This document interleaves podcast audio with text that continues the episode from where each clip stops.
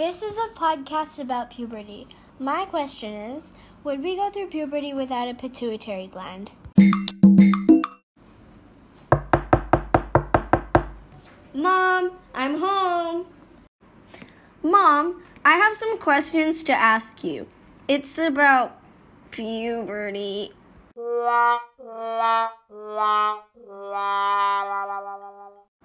What is puberty?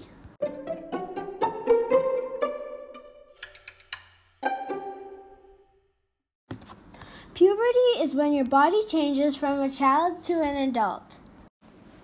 When does puberty start? Between the ages of 8 and 14 for girls and 9 and 15 for boys. What is delayed puberty? Delayed puberty is when people pass this normal age range for puberty with no signs of body changes, also not eating enough food or getting enough good nutrients that can make someone grow later than others who eat healthy food. When is delayed puberty found? Delayed puberty is found when there is no development in girls' breasts by the age of 13.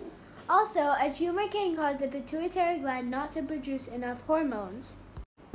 What is the other name for the pituitary gland and what does it do? The pituitary gland is called the master gland because it produces hormones that control other glands and many body functions, including growth. The pituitary gland takes care of the hormones that signal the reproductive organs to make sex hormones. If we do get delayed puberty, who would most likely to get delayed puberty? Delayed puberty is 10 times more common in boys than girls.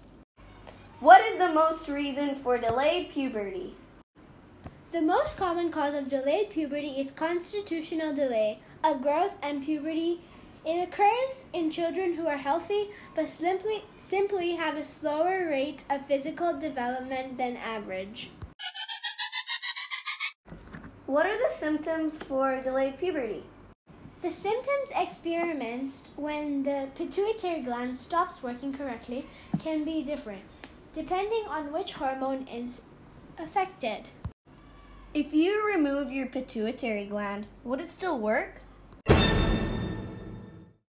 You can remove 95% of the pituitary gland, but it will still do its job.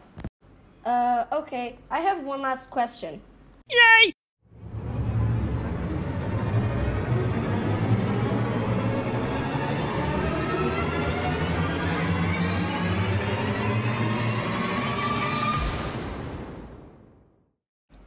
Would we go through puberty without a pituitary gland? Without a pituitary gland, you wouldn't be able to go through puberty. Thank you for listening. I would like to thank Fatia, who was child number one, and I got all my information from Britannica, You and Your Hormones, Live Science, and Kids Health. Thank you for listening.